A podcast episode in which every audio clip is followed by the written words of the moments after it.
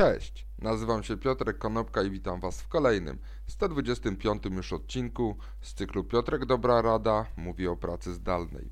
Dzisiaj, jako druga część kompendium początkującego pracownika zdalnego, opowiem o sześciu uprzedzeniach, które powodują, że ludzie uważają, że praca zdalna jest gorszym rodzajem pracy od pracy stacjonarnej. Te uprzedzenia to są takie przeświadczenia najczęściej osób zarządzających, ale czasami też pracowników, które właśnie powodują e, e, w związku z niewiedzą na temat tego, jak działa czy jak funkcjonuje pracownik zdalny i jak działa w rzeczywistości praca zdalna, to te przeświadczenia powodują, że ludzie nie pozwalają swoim pracownikom pracować zdalnie, albo pracownicy boją się zdalnie pracować, ponieważ y, nie wiedzą, z czym to się tak naprawdę je. Uprzedzenie numer jeden jest to uprzedzenie związane z efektywnością pracy zdalnej. Panuje przeświadczenie, że pracownik zdalny jest mniej wydajny od pracownika stacjonarnego, natomiast różnorodne badania pokazują, że jeżeli pracownik będzie pracował e, zdalnie tak samo jak pracował stacjonarnie, to jego produktywność powinna wzrosnąć między 20 a 40%, w zależności oczywiście od tego, w jaki sposób, jakie badanie zostało wykonane. Także pierwsze y, przeświadczenie, pierwsze uprzedzenie związane z efektywnością nie jest prawdą. Drugim uprzedzeniem jest to, że pracownicy, którzy pracują zdalnie, są trudniejsi do uchwycenia. Mam kolegę, który kiedyś oprowadzał mnie po swoim biurze i powiedział: Piotrek, zobacz, ja na tym open space widzę każdą głowę każdego pracownika, e, z którym pracuję. Mogę w każdej chwili do niego podejść.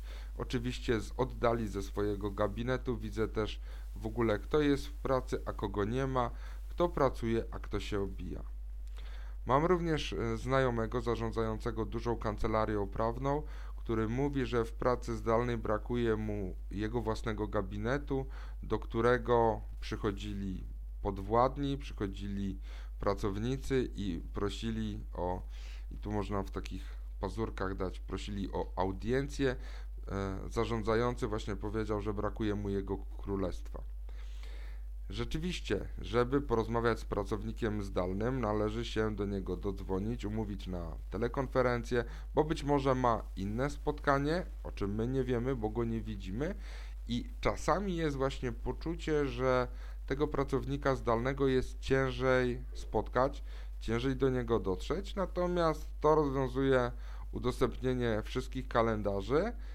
Oczywiście trudno jest ad hocowo dodzwonić się do każdego, bo tak samo jak w pracy stacjonarnej w biurze, ciężko jest podejść do każdego w danym momencie, kiedy my na to będziemy mieli ochotę, bo wtedy przerywamy jego pracę, być może jest zajęty czym innym. Także uprzedzenie numer dwa, że ciężko jest dotrzeć, spotkać się i porozmawiać z pracownikiem zdalnym, również nie jest prawdą. Pracownik zdalny ma dostęp do różnego rodzaju danych. I trzecie uprzedzenie jest związane z tym, że jego praca czy dane, do których ma dostęp w trakcie pracy, są mniej bezpieczne. Kevin Mitnick jest to taki haker, e, który na e, początku lat 2000, o ile dobrze pamiętam, wspomniał o tym, że najłatwiej jest hakować dowolny system informatyczny poprzez hakowanie człowieka, że najłatwiej jest właśnie poprosić człowieka, żeby podał hasło, niż próbować to hasło złamać. Tak samo jest tak naprawdę dzisiaj, bo to, czy pracownik zachowuje wszystkie procedury związane z bezpieczeństwem, siedząc u nas w biurze, czy te same procedury zachowuje pracując zdalnie, albo od siebie z domu, albo z dowolnego miejsca na ziemi, to włamanie się do dowolnego systemu informatycznego będzie tak trudne, czy będzie tak samo łatwe, jak jest, y, jak najsłabszy element, najsłabsze ogniwo tego systemu, czyli najsłabszym ogniwem zawsze będzie człowiek. Dane są szyfrowane e, obecnie kluczami kodowymi o długości 256 bitów, które przy użyciu standardowych narzędzi informatycznych są właściwie nie do złamania. Najłatwiej złamać dostęp do danych hakując człowieka. I tak jak powiedziałem, wcale to nie jest tak, że jeżeli pracownik pracuje stacjonarnie, te dane wasze są bardziej bezpieczne od danych, które e, są w posiadaniu pracownika pracującego zdalnie. Także uprzedzenie numer 3 również nie jest prawdziwe. Uprzedzenie numer 4 jest związane z komunikacją, ponieważ panuje przeświadczenie, że y, komunikujemy się mniej wydajnie na odległość. Komunikujemy się tak samo wydajnie, ale komunikujemy się trochę inaczej.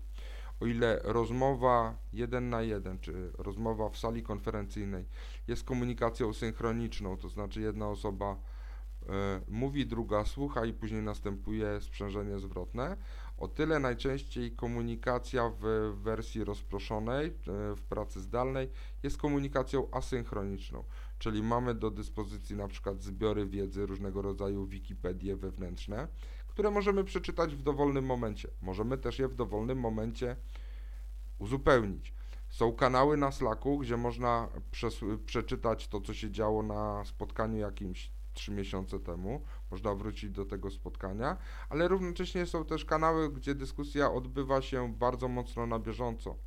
Są komunikatory wideo, gdzie telekonferencje i wideokonferencje odbywają się w czasie rzeczywistym, ale na przykład te tele i wideokonferencje mogą być nagrywane i można zawsze wrócić do treści tej komunikacji e, w późniejszym czasie. My po prostu nie jesteśmy jeszcze przyzwyczajeni do tego rodzaju komunikacji asynchronicznej i trochę nie umiemy z tego korzystać. Natomiast e, w, cały czas się uczymy, coraz łatwiej nam y, posługiwać się takim rodzajem komunikacji asynchronicznej i myślę, że z biegiem czasu my po prostu staniemy się perfekcjonistami w tego rodzaju rozmowie, co spowoduje, że przeświadczenie numer 4 y, e, w ogóle nie będzie się pojawiało, czyli my się komunikujemy inaczej, a nie, że komunikujemy się gorzej. Przeświadczenie numer 5 jest związane z wideokonferencjami, że te wideokonferencje nie są tak wydajne jak spotkania twarzą w twarz. Jeżeli w wideokonferencji będą brały udział tylko te osoby, które są na tej wideokonferencji rzeczywiście potrzebne. Jeżeli my będziemy skoncentrowani na tej wideokonferencji, a nie będziemy bawili się telefonem albo będziemy odpowiadali na maile.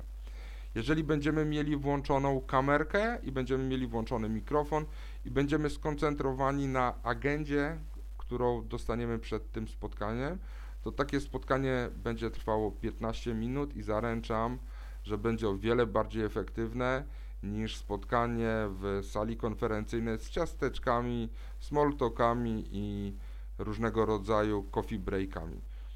Według mnie po prostu musimy się skoncentrować na tym, że ta telekonferencja czy ta wideokonferencja służy konkretnemu celowi. Nie, ona nie jest po to, żeby budować relacje.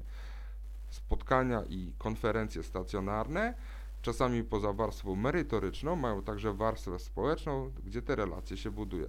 Natomiast jeżeli umawiamy się na spotkanie biznesowe na Zoomie, to to spotkanie biznesowe będzie tylko i wyłącznie dotyczyło kwestii biznesowych. Także według mnie uprzedzenie numer 5 również nie jest prawdziwe.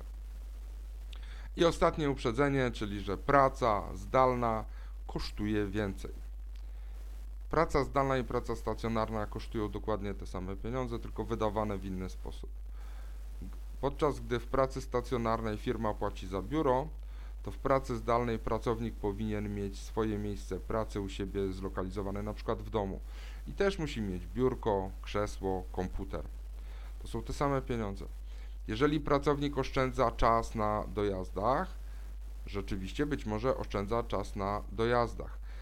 Natomiast y, to może być ta oszczędność, ale może być też tak, że firma będzie organizowała różnego rodzaju spotkania stacjonarne, niekoniecznie codziennie, ale na przykład co tydzień, co miesiąc, co kwartał. Wtedy będzie ponosiła koszty związane z logistyką tych dojazdów, z zaproszeniem pracowników. Pieniądze zostaną wydane inaczej. Gdy firma nie opłaca biura, gdy firma nie opłaca internetu, to te same opłaty będą ponosili pracownicy. I oczywiście powinno być tak, że firma refunduje pracownikom właśnie tego rodzaju opłaty. Według mnie praca stacjonarna i praca zdalna kosztują z punktu widzenia pracy, y, pracodawcy i pracownika tyle samo. Jedyną oszczędnością, którą dostrzegam, jest oszczędność czasu po stronie pracownika. To znaczy, nie muszę dojeżdżać do pracy codziennie, nie muszę e, marnować czasu na stanie w korkach. I to jest jedyna różnica od strony kosztów, którą dostrzegam, biorąc pod uwagę mm, to uprzedzenie numer 6, ale jest to argument również za tym, że to uprzedzenie numer 6 jest nieprawdziwe. To było 6 uprzedzeń związanych z pracą zdalną. To była druga część kompendium początkującego pracownika pracy zdalnej. Jutro część trzecia tego kompendium, trzecia i ostatnia. Dzięki serdeczne, do usłyszenia i zobaczenia jutro. Na razie.